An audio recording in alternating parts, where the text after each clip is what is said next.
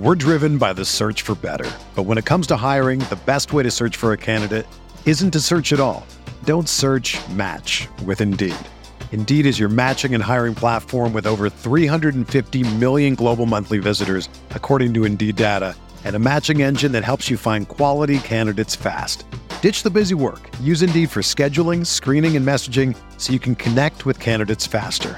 Leveraging over one hundred forty million qualifications and preferences every day, Indeed's matching engine is constantly learning from your preferences. So the more you use Indeed, the better it gets. Join more than three point five million businesses worldwide that use Indeed to hire great talent fast. And listeners of this show will get a seventy-five dollars sponsored job credit to get your jobs more visibility at Indeed.com slash Blue Wire. Just go to Indeed.com slash Blue Wire right now and support our show by saying that you heard about Indeed on this podcast. That's Indeed.com slash Blue Wire. Terms and conditions apply. Need to hire? You need Indeed. The Chicago Bears select. Welcome to Picks for Pace, presented by The Bear Report. Your number one source for everything Chicago Bears draft news, analysis, scouting reports, and more. Presented by Blue Wire Pods. And now, making their way to the podium, Andrew Freeman and Usaid Koshal. Welcome to Picks for Pace, a Chicago Bears draft podcast presented by The Bear Report and Blue Wire Pods. I'm your host, Andrew Freeman, and of course, joined by my co-host, Usaid Koshal. Usaid, we are recording this episode on Thursday, October twenty-first, following uh, Bears-Packers week. You know, the Bears, they got to a, a strong start in that one on Sunday, but uh, of course, Aaron Rodgers comes back to torture Bears fans once again. But other than that, you know, how you doing today, man? I'm doing well. The cold weather set in yeah. Chicago here and in the entire area in full effect, so certainly just prepping for that, navigating that too. Other than that, everything's good. How are you?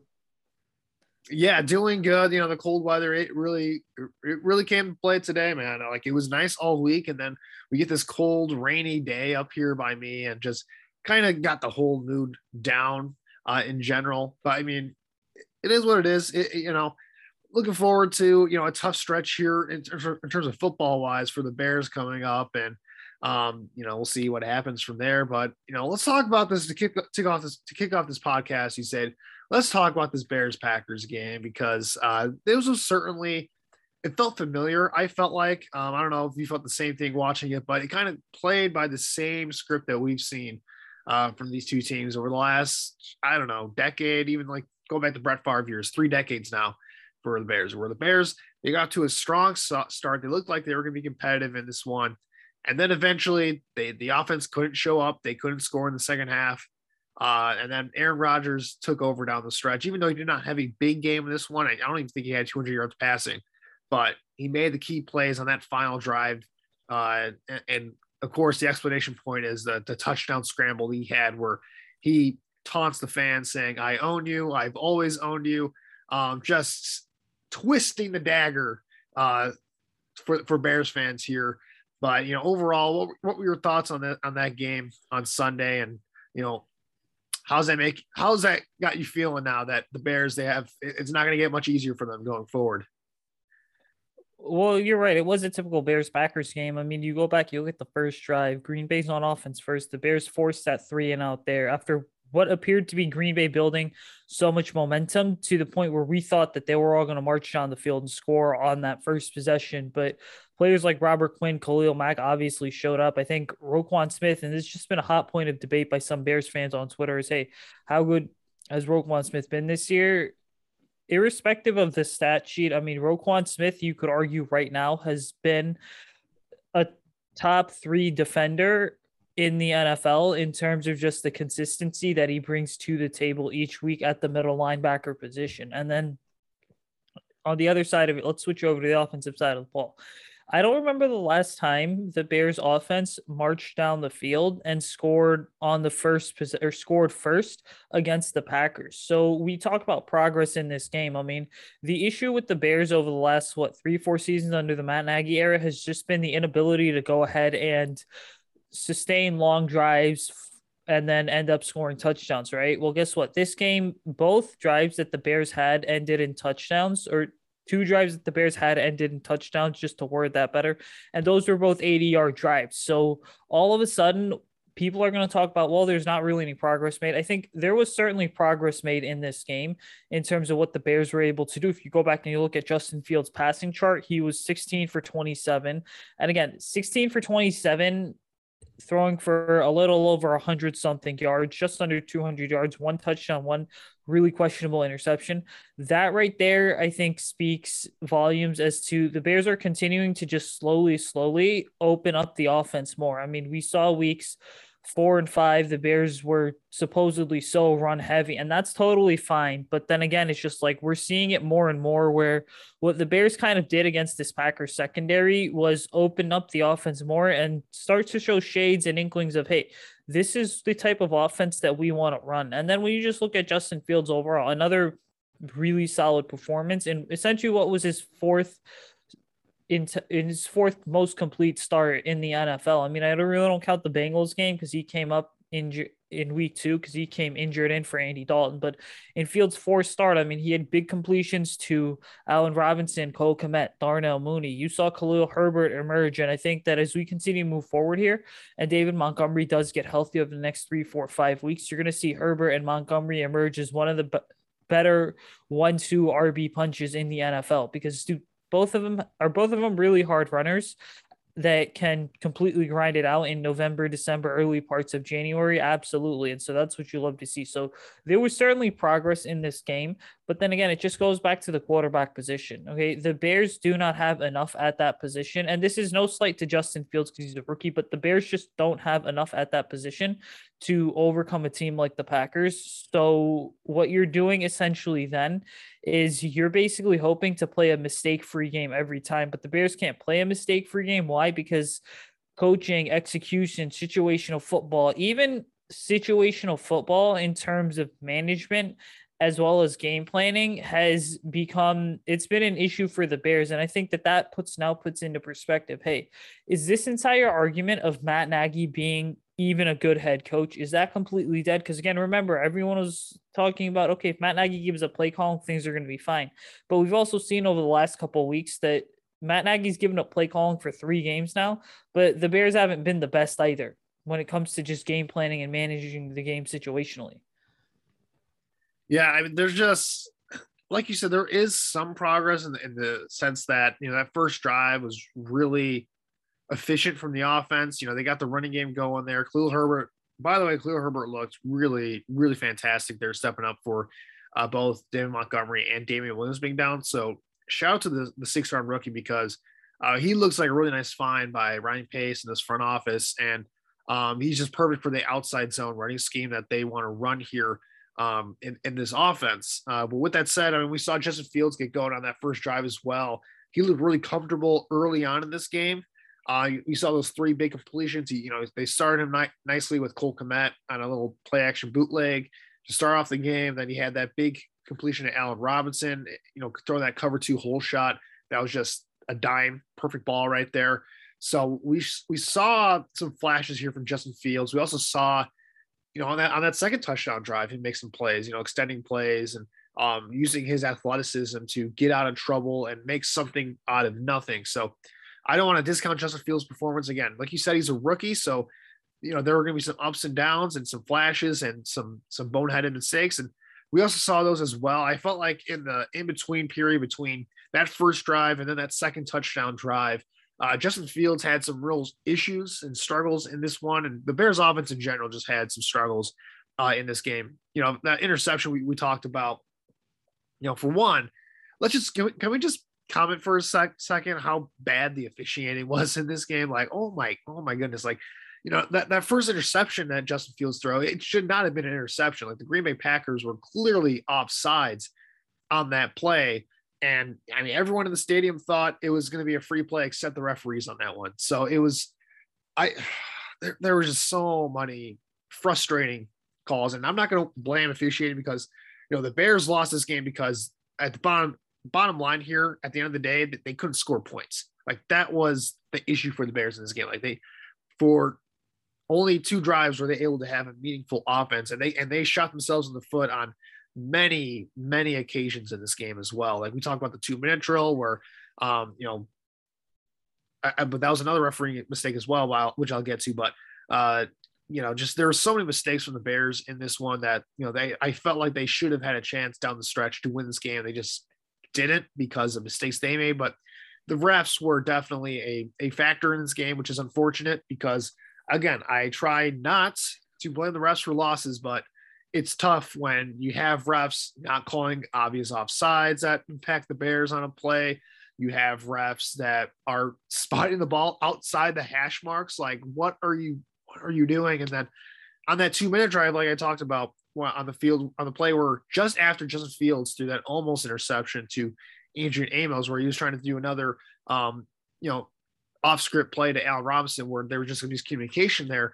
You know, Justin Fields tries to call a timeout, but the referee just waves him off and says, nah, we're not letting you call the timeout. Like what, what was that? What were the refs doing in this game? Like, it was so bad. Like it was just juvenile. Like it was, just, it was, it was like they brought a middle school referee crew onto an N F L field and say, hey, you're running, the, you're running the show here. And it was just, it was mind boggling. All the horrible refereeing mistakes that were made. But with that said, I mean, you can even go back to that, that timeout that wasn't called or not allowed to be called for the Bears there. Like, why do you need to call a timeout after a long review where you should know as an offense, like you should know what the play call is. You should have everything set ready to go when it's time to, like when they get the ball set and you're ready to snap it and stuff. Like they just looked unprepared after those first couple of drives. The Bears looked like they just had no answers and unprepared for a lot of things. Matt Nagy, you know, you're right. He had a couple of questionable calls in this game in terms of, you know, you talk about, you know, the challenge that he threw that was a successful challenge. He calls a timeout before the challenge. So he's wasting, in effect, he's wasting a timeout regardless of the outcome of the challenge. Like if, if it's questionable, just throw the challenge flag because you're already wasting the timeout. Like that made no sense right there. They wasted a timeout on that in the first half. And then you get to the second half, they got a third and seven on the Packers forty yard line, down seventeen to seven uh, at that point in the game. And not only on the third down play, did they call a, a jet um, rollout or whatever it's called, a rollout play by Justin Fields. Like on a third and seven, you're calling a rollout, cut the field in half type of concept, which just blows my mind that they thought that was a good idea on third and seven. And then instead of going for a fourth and seven, where all the analytics, all the data, everything points to the time and situation of the game, everything points to you have to go for this right here because you don't know if, you know, Aaron Rodgers is just going to walk down right, right down the field and, and score on this next touchdown, on his next possession right here. And Matt Nagy says, nah, I'm going to punt and trust the defense that for all intents and purposes, outside of the first two drives, did not really play all that well in this game. Like the Packers were able to go right up and down the field in this one outside of those first two drives where Khalil Mack and Robert Quinn got their sacks. So, you know, there was a lot of bad in this game uh, from the Bears. I felt like that, again, they shot themselves in the foot on too many occasions. And I mean, clearly the Packers, they're a better team in all facets right now. They're a better coach team. They got Aaron Rodgers still playing at a very high level. Um, and they're just, they have a lot of talent on all sides of the ball. But if there was going to be a week to get an upset over the Packers, it was this week because you're at home. Packers have a ton of injuries to a lot of their key players. Like this was it. And I, you know, the Bears, they, they, for all intents and purposes, they blew it. And it's unfortunate because like you said before, like earlier on, I know we're kind of rambling on here at this point for this Bears game, but there were some positives to build off of, but it doesn't matter when you're going one step forward, two steps back on a lot of these things. And again, they can get the running game going all they want, but the passing game isn't effective right now. It seems like, you know, even with Bill Lazor calling the plays, there isn't a cohesive plan to what they want to do on offense outside of just run the ball every other play, it seems like, which is just not a great strategy in general. And in the key situations, in the key moments of the game where you need your head coach to make the right decisions of, you know, when do we go for it on fourth down, how to make a challenge, when to make a challenge, all those type of things. It seems like we just can't trust Matt Nagy to make the right call consistently. And it's certainly, it's certainly frustrating. You're right. And let me just, last point I'm going to make here about this game. So the officiating, and look, there's been a lot of questionable officiating when it comes to Bears Packers. All right. And what happens is this, we have to acknowledge and understand something is that if you're a Packers fan, you're going to sit there and you're going to be like, oh my God, the officiating is totally fine. If you're a Bears fan, you know what? There are certainly a lot of questionable calls that take place. But I also think that what people don't factor in as fans of other teams that may go ahead and play the Packers, they sometimes do see the same issues that we see where there's just a slight bias from the refs towards the Green Bay Packers. But let me say this. I thought that there's been a lot of bad officiating in Bears Packers over the years. Now, Sunday, I think, was the worst officiated game I had seen, period. Go to the fourth quarter right now. The Bears on that ten play eighty yard drive where they scored the second touchdown of the game. There was such a questionable holding call on the Bears offense that it basically negated a Khalil Herbert touchdown. And the reason I bring those things up is because it's like there's certain things that you look at and you're like, okay, well, that's a call that could go either way. And then which usually tends to happen with things like offensive and defensive pass interference calls. Those are the types of calls that you're like, okay, they could go either way. I could see why the refs called this the way that they did.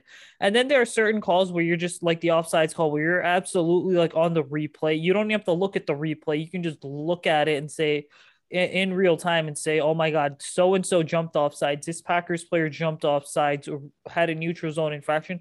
Why wasn't that called? Also, one last thing regarding progress. I think we're seeing Justin Fields get more and more situationally smart because he saw that the Packers player had jumped off sides, even though it wasn't called, and decided, hey, let me just take a free shot down the field. There are very few quarterbacks that are actually going to do that. That's actually something that Aaron Rodgers has continued to kill teams on and basically make a career out of. So really smart play by Justin Fields. They're just recognizing and understanding what happened and then trying to take full advantage of the situation.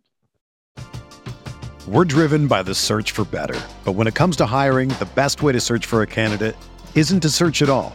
Don't search, match with Indeed. Indeed is your matching and hiring platform with over three hundred fifty million global monthly visitors, according to Indeed data, and a matching engine that helps you find quality candidates fast. Ditch the busy work. Use Indeed for scheduling, screening, and messaging so you can connect with candidates faster. Leveraging over one hundred forty million qualifications and preferences every day, Indeed's matching engine is constantly learning from your preferences. So the more you use Indeed, the better it gets. Join more than three point five million businesses worldwide that use Indeed to hire great talent fast. And listeners of this show will get a seventy-five dollars sponsored job credit to get your jobs more visibility at Indeed.com slash Blue Wire. Just go to Indeed.com slash Blue Wire right now and support our show by saying that you heard about Indeed on this podcast. That's Indeed.com slash Blue Wire. Terms and conditions apply. Need to hire? You need Indeed.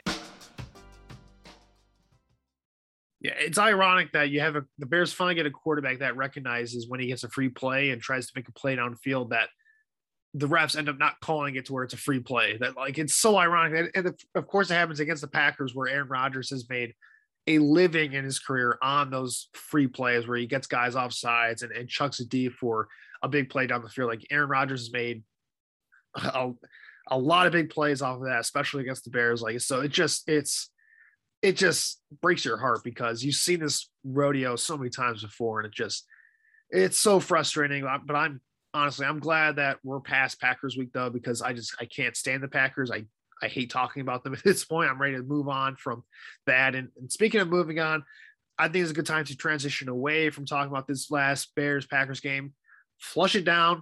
Let's get, talk about some college football here, because, you know, th- there were some interesting developments uh, in the college football world this past weekend. And, you know, this college football season continues to get more and more interesting as we go along here.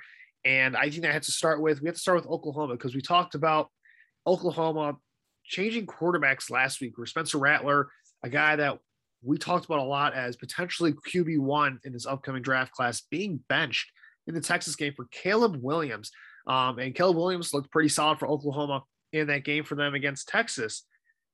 Well, it turns out that Caleb Williams is going to be the starter moving forward. And I think after his latest performance against T C U, that he's going to keep that starting job moving forward as well, because uh, boy, did Oklahoma look really damn good against T C U on this past Saturday. Caleb Williams, especially, I, I think we really saw the offense for Oklahoma finally wake up. Uh, it's been up and down all season long, but it's possible they might have found something here, because Caleb Williams, you know, he took, he got the starting position, he got the job. And we had Aaron Lemming on, who's a big Oklahoma Sooners fan, uh, to talk with us about what their situation was with Caleb Williams. And he kind of alludes to the fact that Caleb Williams, you know, he's been kind of thought of in general over the last few years as he's going to be the guy for this Oklahoma Sooners program uh, for many years to come, because he's he, he's seen as that good, and he's looking like he's going to be the next guy for Oklahoma football at that quarterback position.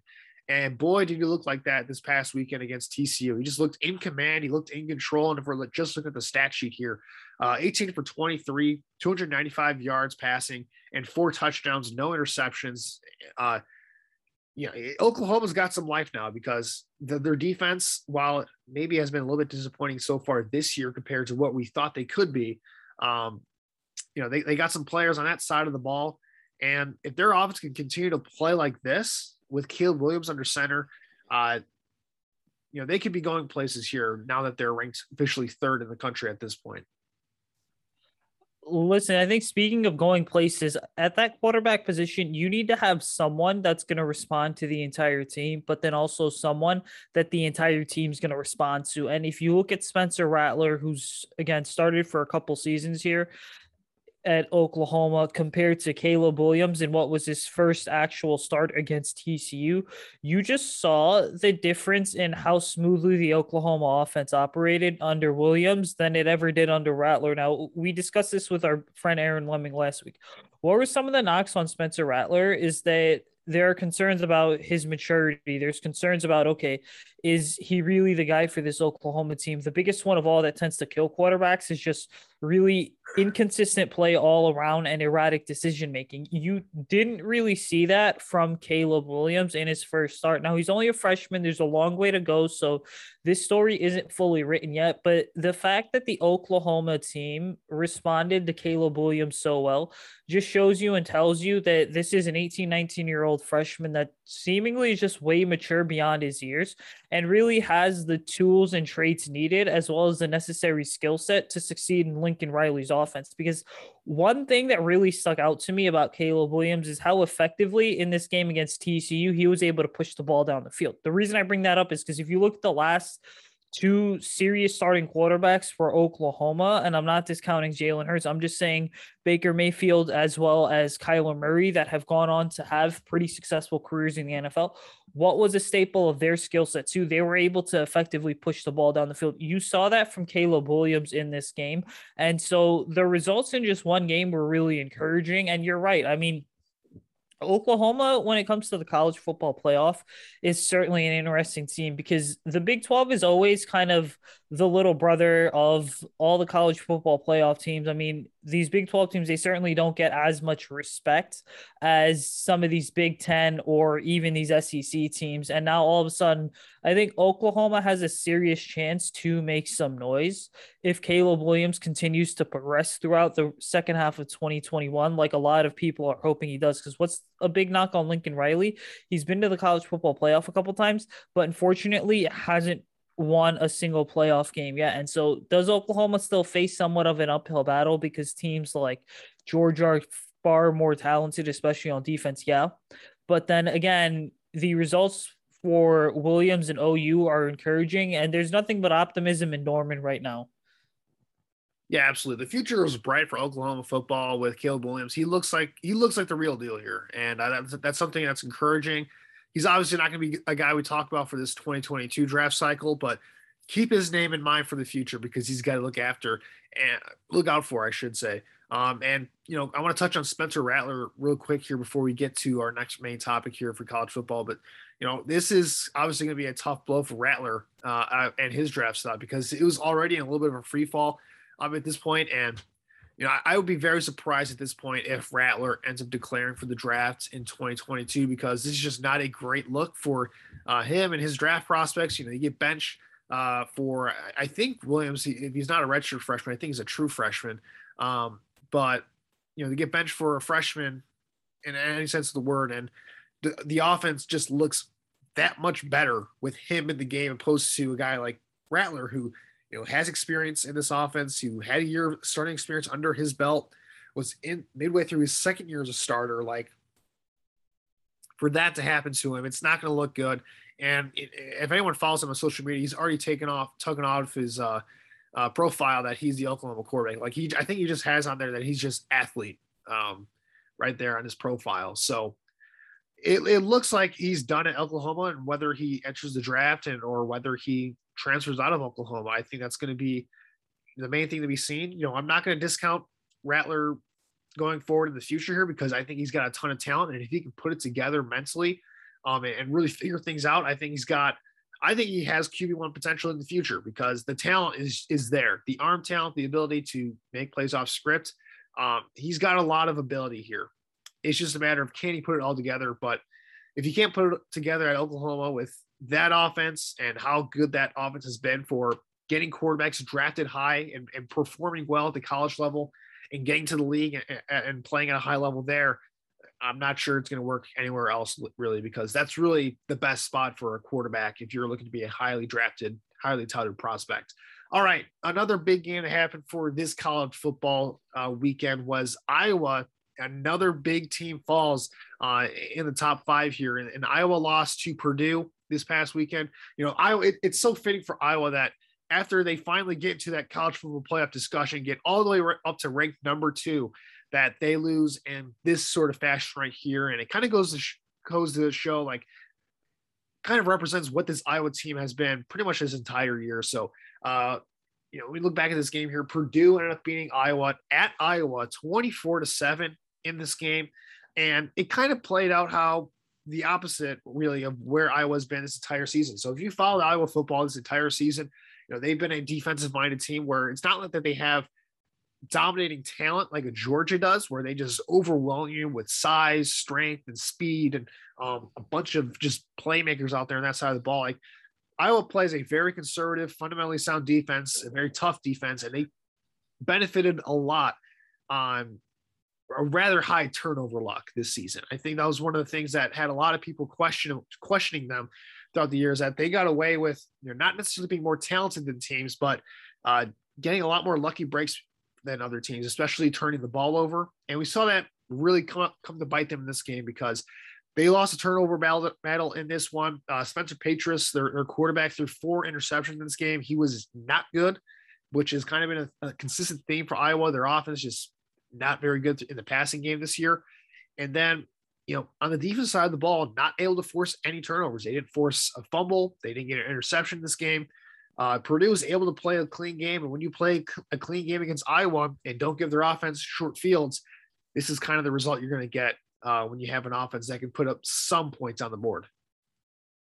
When you need mealtime inspiration, it's worth shopping Kroger, where you'll find over thirty thousand mouthwatering choices that excite your inner foodie. And no matter what tasty choice you make, you'll enjoy our everyday low prices, plus extra ways to save, like digital coupons worth over six hundred dollars each week. You can also save up to one dollar off per gallon at the pump with fuel points. More savings and more inspiring flavors make shopping Kroger worth it every time. Kroger, fresh for everyone. Fuel restrictions apply.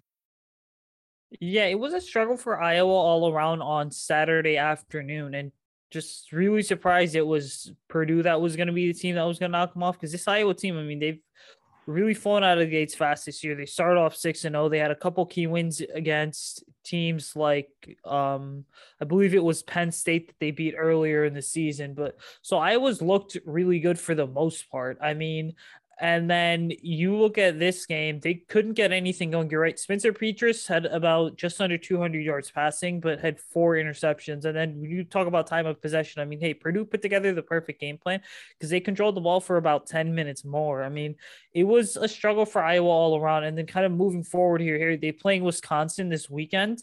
And so it's going to be about, hey, can Wis- who's going to be the team that responds here? You know, can Iowa legitimately respond? Because people don't I think, see the impact of this loss, right? Where it was just a couple of weeks ago, Iowa was the team that was ranked as one of the top two or three teams in the country. And now it's like, oh my God, they've slipped all the way down to eleventh overall and just completely out of the college football playoff scenarios and the playoff picture for now. Yeah, I think it was a situation where the college football pl- committee or, or A P, they, they kind of saw Iowa as a paper tiger all year long. And you know, they kind of had them at number two just because like there wasn't another really team that could have, could have established themselves as a number two team at that point in time, because Georgia's been, you know, ahead of the field. Alabama had just lost a week prior. So uh, it made sense to not have them be number two at this point. But I mean, anyone who's watched and followed college football this year knows that Alabama, if they played Iowa, they would, if they played Iowa uh, in a neutral field or even at Iowa or at Alabama, like they would, they would destroy Iowa at this point in time. Like they're just a much better team than Iowa. Um, so it, it made sense that this would come crashing down to earth for Iowa, unfortunately, at this point in time. Um, but I want to talk about for this game, uh, there was a big performance from a Purdue player that really propelled them to the win. And that was David Bell just going off in this game, a wide receiver for Purdue, a guy who has had some attention put his way in terms of uh, draft pedigree for this upcoming draft class. Like he had himself a game, eleven receptions, two hundred forty yards receiving. Um, he's a guy that, you know, following in the footsteps of a guy like Rondale Moore for Purdue, who's a second round pick of the Arizona Cardinals in last year's draft. And Rondale Moore's been awesome so far for the Cardinals so far as a rookie. Um, David Bell looks like a guy that I'm not sure if he's going to be drafted as high as a guy like Rondale Moore at this point in time. We'll have to see how he continues to progress at the end of the season. Um, but man, what a great way to help your draft stock here with a big performance like this. Yeah, I thought it was a really solid performance. And what's noticeable about this wide receiver class is that there's not really any significant kind of blue chip prospects, right? So if you look at the last two seasons, basically, we had players like Ja'Marr Chase, Henry Ruggs, Jerry Judy, um, that were significantly up there and were kind of in a class of their own. You could add players like Jalen Waddle to that list too. This year, we don't necessarily have that, but there's still, I want to say, two or three wide receivers that are good enough to be first round picks. Now, David Bell sticks out to me as a player that may not be the absolute fastest. He's not a burner by any means, but he is a really good athlete. He's also got really good ball control. And then I think that he's a really physical player as well, being about six foot two, two oh five. I mean, he's going to use every single bit his size and his frame to maneuver defenders and just take advantage of whatever he can do with them. Yeah, Bell Bell is certainly a player to watch in this upcoming class because, like you said, I mean, uh, Chris Olave and you know the Ohio State wide receivers are going to be the guys that get the big attention in this upcoming class. But David Bell, he's not too far behind them as a prospect for me, in my opinion, at this point. Uh, he's a great athlete. Like you said, he's got a uh, really exceptional body control. And we, and we ca- kind of saw that on that, on this, on this past game as well.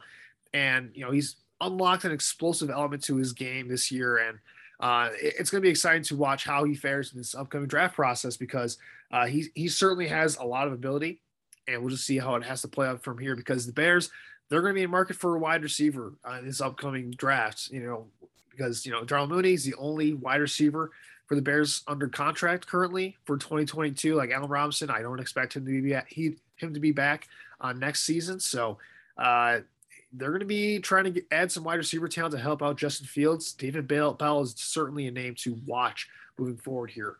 All right, last thing I want to cover for college football, and then we'll kind of preview this Bears-Bucks game to end things here. Uh, some big news as well coming out recently in, in college football, and, and that's Ed Orgeron announcing that this is going to be his last season at L S U.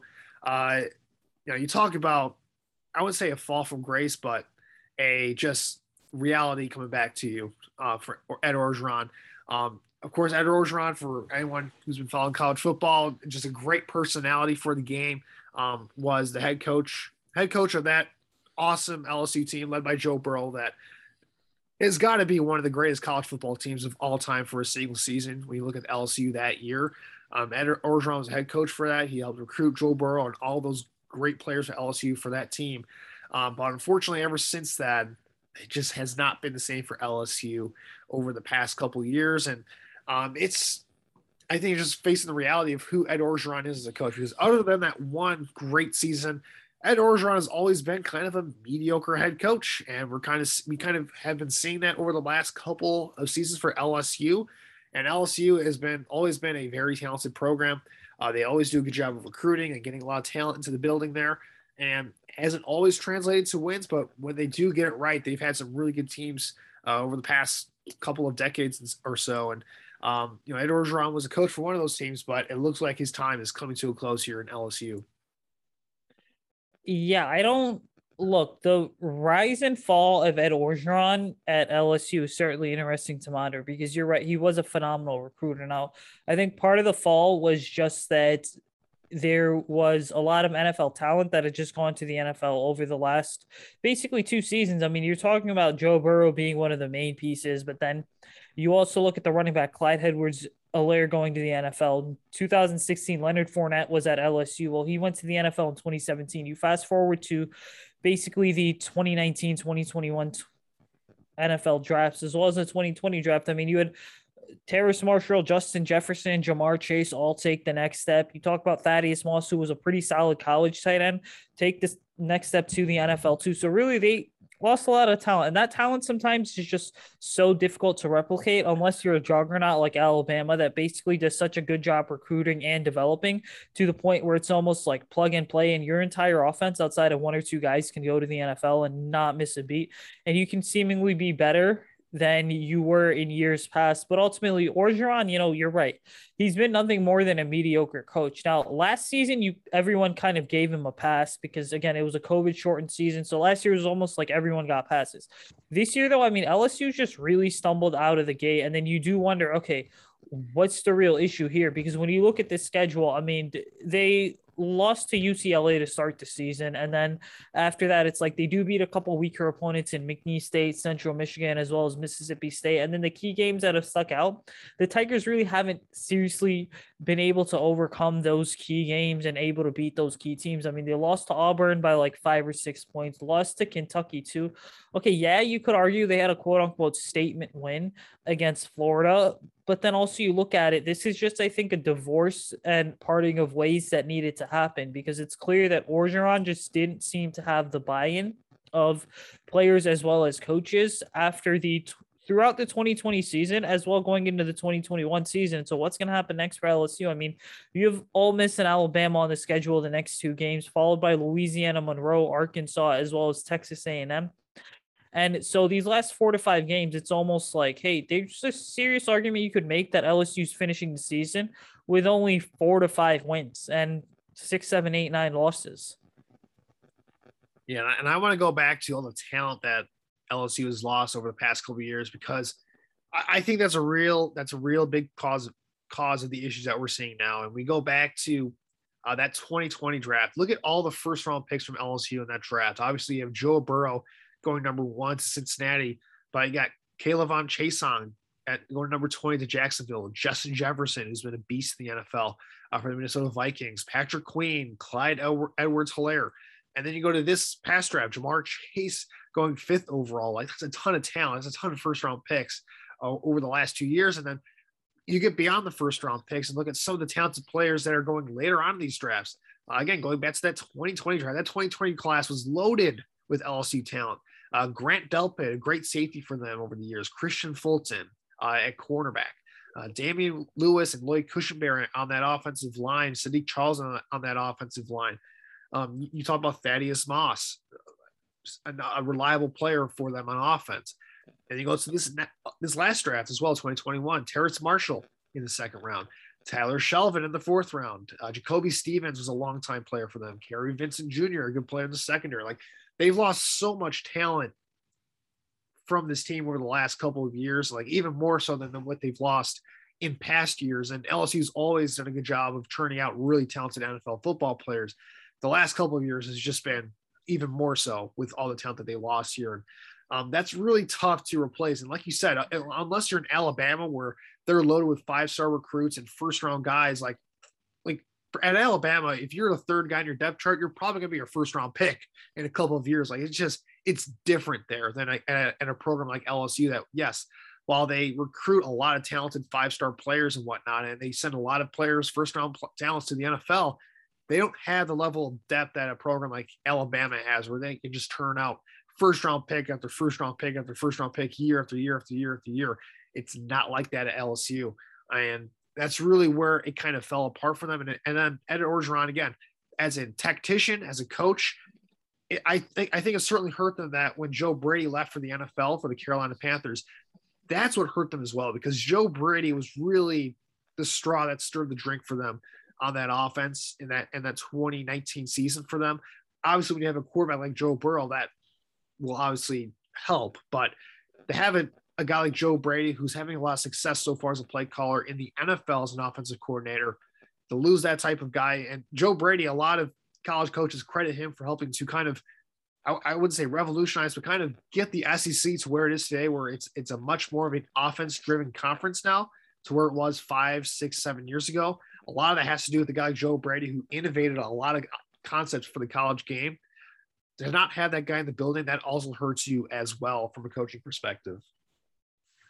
Yeah, you're right. And, you know, I'm glad you brought up Joe Brady, because I think that Joe Brady right now in this era of N F L where it's so pass first, I mean, the hot names right now for head coaching candidates include Brian Daboll, offensive coordinator of the Buffalo Bills, Byron Leftwich, offensive coordinator of the Tampa Bay Buccaneers, and Kellen Moore, offensive coordinator of the Dallas Cowboys. But Joe Brady's a name that's relatively inexperienced, is in his early thirties, but a lot of people are really high on just because of all the work that he's been able to do. And you look at Brady, I mean, in Carolina, he's come in and he's essentially just turned around Sam Darnold's career. And Sam Darnold has had a mini revival. Now, is Darnold playing like a number two overall pick? Probably not, depending on who you talk to. He's going to end up being a middle of the pack quarterback, which is totally fine too, considering he's still doing better than anything he did in New York. But a lot of that goes just to how Joe Brady's been able to revitalize his career. So Brady's going to be a name that over the next two to three head coaching cycles, you're going to see him land a head coaching gig somewhere. Yeah, and I wouldn't be opposed to him maybe uh, being the head coach of the Bears eventually, maybe help out Justin Fields as his next quarterback in the future. I'm just throwing it out there. We'll see what happens. With threats to our nation waiting around every corner, adaptability is more important than ever. When conditions change without notice, quick strategic thinking is crucial. And with obstacles consistently impending, determination is essential in overcoming them. It's this willingness, decisiveness, and resilience that sets Marines apart. With our fighting spirit, we don't just fight battles, we win them. Marines are the constant our nation counts on to fight the unknown. And through adaptable problem solving, we do just that. Learn more at marines dot com. All right, let's move on to the final thing here for our podcast today and move on from the L S U consult, uh, discussion. Let's preview this Bears-Buccaneers game because, uh, you know, if you thought last week was painful, I hope you're ready for this week, because I don't know about you, you say, but I'm not very high on the Bears' chances uh, in this game. What are your thoughts? I mean, look, I'm not high on the Bears' chances at all. I know that Bears fans out there are kind of talking themselves into, hey, could this possibly be an upset win on Sunday based off what happened last year? And I want to reference the Bears-Bucks win in week four or five last year, just to be super clear. There's a lot of reasons as to why this twenty twenty-one Bucks team is vastly different from the twenty twenty Bucks team that came to Soldier Field. Number one, we have to understand something, is that when Tom Brady signed with the Buccaneers last year, there was kind of all this talk about, okay, they're building a super team. Is this really going to work? Super teams traditionally haven't really succeeded in the N F L. It's basically one guy landing in some place and then a whole bunch of other players signing and coming with him with the hopes of winning a championship. That's what that was all about. And so if you look at the Bucks last year when they played the Bears at Soldier Field on Thursday Night Football, that was still young in the season. It was a team that was really building its identity and continuing to figure out what they were good at, what they weren't good at. And you could just tell that they were building their identity because Brady went on national television last year in week one and got absolutely trounced by the New Orleans Saints and Drew Brees, which also last year, the Bucks had a significantly better roster on paper and on the field than the Saints ever did. But getting back to the original point here, this Bucs team is different because do they have every starter from last year back? Yeah, absolutely. Are there some injuries in the secondary? Yes. But the difference is that this team's good enough to the point where they're going to overcome all those injuries. It's such a pass first happy team with players like Antonio Brown, Mike Evans, Chris Godwin. You're basically as a defense on your toes the entire game, guessing as to who's going to go ahead and get the ball. And then they've got a really solid running game too. And then final point I'm going to make here before I let you go, man, is that the Bucs won the Super Bowl last year. So they fully know what exactly they are capable of doing. Whereas you look at the Bears, the Bears obviously didn't win the Super Bowl last year, but then also the Bears are still kind of continuing to figure out who they are and what they're going to do under Justin Fields. And right now the Bears need to build an identity that's going to be catered to what Justin Fields can do. Todd Bowles and Matt Nagy are like best friends. I mean, but Todd Bowles is basically in this game going to put the Bears in a rut in the sense that he's going to force show Justin Fields some really exotic blitzes, kind of stack the box with eight guys and basically tell Justin, hey, listen, we're going to f- keep you on your feet the entire time and basically force you to throw the football. Even though we have a makeshift secondary, keep in mind is that we're getting Antoine Winfield Junior back, who's going to cover up a lot of the holes that we have. You're forgetting one thing from that game last year that the Bears had for an advantage for them. Nick Foles, baby. He's got Tom Brady's number. I'm just saying. I'm just saying Nick Foles, for whatever reason, he just has – he just beats Tom Brady whenever they play each other in big games. But anyway, that's that's a joke besides the point. But, you know, you're right. Like you said, this Tampa Bay Buccaneers team, they're they're rolling right now. Tom Brady is uh, – on a serious note, he's playing some of the best football I think I've ever seen him play. And that's something because he's forty-five years old and he looks like he's like twenty-five at this point. Like that arm, arm looks live. He looks confident in what they're running here in that system from Bruce Arians or Byron Leftwich, whoever is running the offense here for Tampa Bay. It's working for them right now. Tom Brady looks awesome right now. He, he looks really good. And he's got this great connection with Antonio Brown going for them. Mike Evans is a good, good playmaker for them. Uh, Chris Godwin, very good player in the slot. So there's just, there's just an embarrassment of riches on this Buccaneers offense from a weaponry standpoint. And they also have, guess what? They also have one of the best offensive lines in football as well. So it's, it's it's just a tough matchup for this Bears defense that, you know, they've gotten away with, you know, having just a really good pass rush. They can get after opposing quarterbacks and make up for their lackluster talent in the secondary. But, man, I, I just don't see that holding for another week here against this Buccaneers team because they just have so many weapons that it's just going to be too difficult for the Bears to cover all these guys. Like, how do you deal with having a wide receiver trio of Antonio Brown, um, Mike Evans, Chris Godwin, when the Bears' only quality cornerback is Jalen Johnson, who we saw him go up against an elite wide receiver in Devontae Adams last week. And, and you know, credit to Jalen Johnson, he was put into a lot of tough positions. It's not easy to, to cover Devontae Adams, and he certainly had his good reps at times. But, I mean, Adams just roasted him all game last week, and Um, you know, how is he going to do when he has to go up against either Antonio Brown or Mike Evans or Chris Godwin? Like, he's in a tough spot. And then you add in the tight ends to this group. I mean, I'm not sure if Rob Gronkowski is going to play at all in this game, but even if Rob Gronkowski doesn't play, you still have O J Howard, a former first round pick, who is a very talented football player who just, his career hasn't worked out the way we thought it would be coming out of the draft, coming out of Alabama, but he's still a quality tight end. And they got Cameron Brate, who's a solid receiving tight end as well. And then out of the backfield, Leonard Fournette is playing some of the best football of his career. Uh, Giovanni Bernard, he's a very good receiving back. Like, there are so many weapons. And I haven't even talked about, you know, Scotty Miller seems to have like one big play every game as a deep threat for them. You know, Tyler Johnson's wide receiver is a fourth round pick, I believe, last year, who's a pretty solid depth for them as well. Um, my, my guy, Jalen Darden, a fourth round pick for them this year, another guy that I really like at wide receiver. So, like, there are so many weapons for Tom Brady to pick and choose from to go to. Um, it's just it's just going to be so tough for this Bears secondary.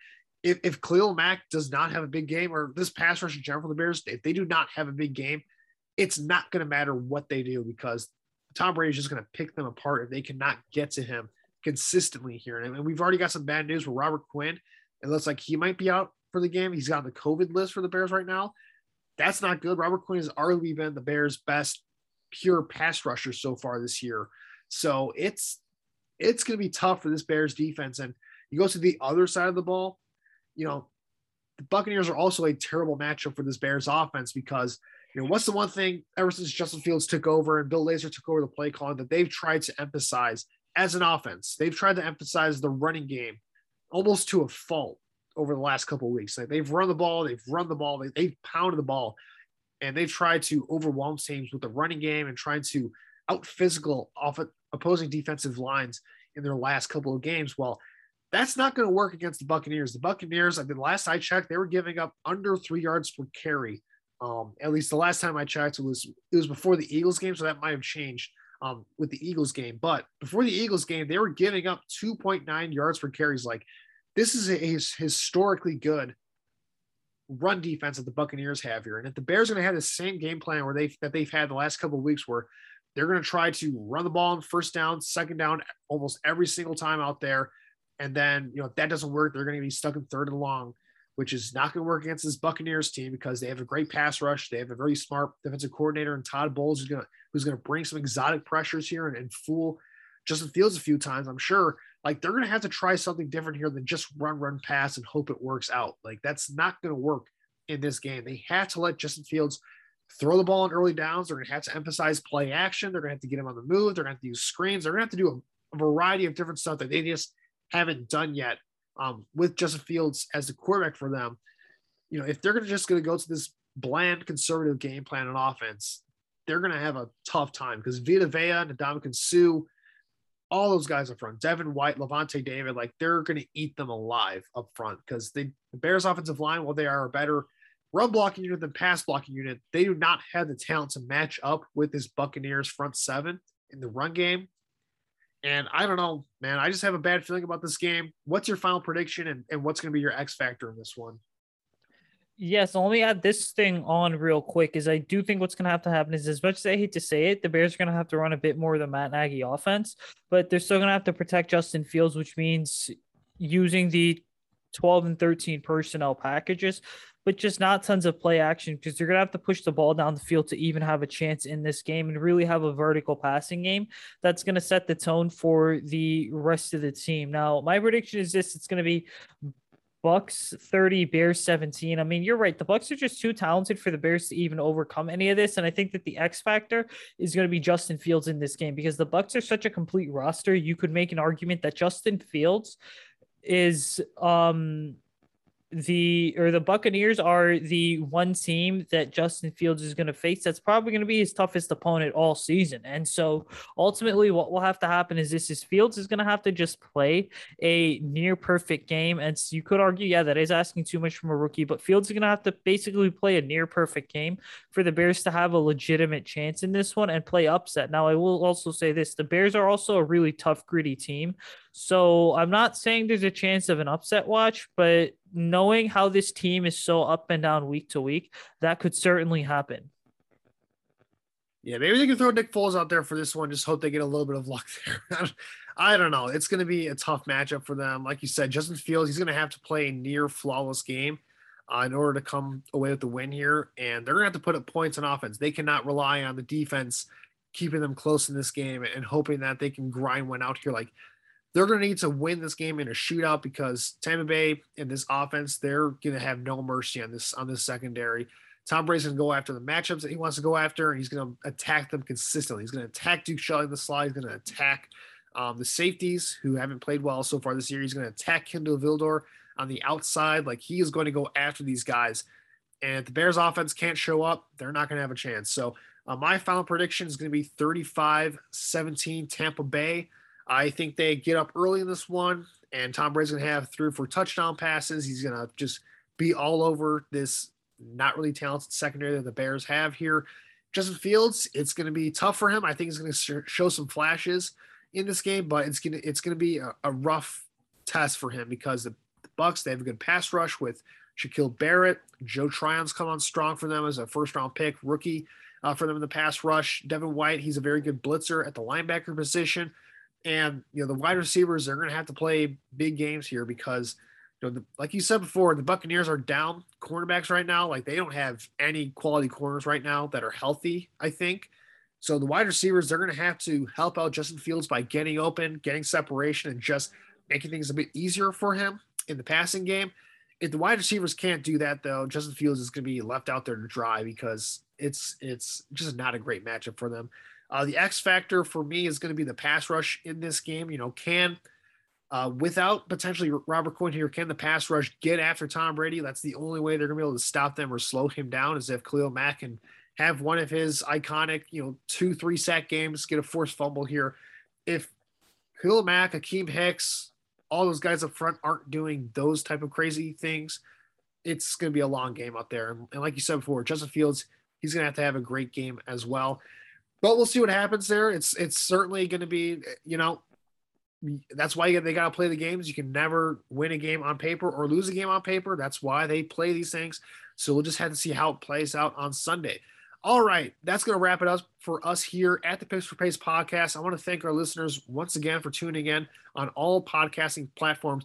Make sure to follow us on Twitter at Picks for Pays, uh, where we're going to be posting updates during uh, college football Saturdays, as well as just for different type of work that we have coming up as well, different content that we're going to be pushing out here over the next coming, coming months leading into the twenty twenty-two draft, which, you know, it's a while away, but it does come by fast once the season comes to a close. So make sure to follow us at Picks for Pays on Twitter. You say, where can our listeners follow you on Twitter, on social media, and find your work?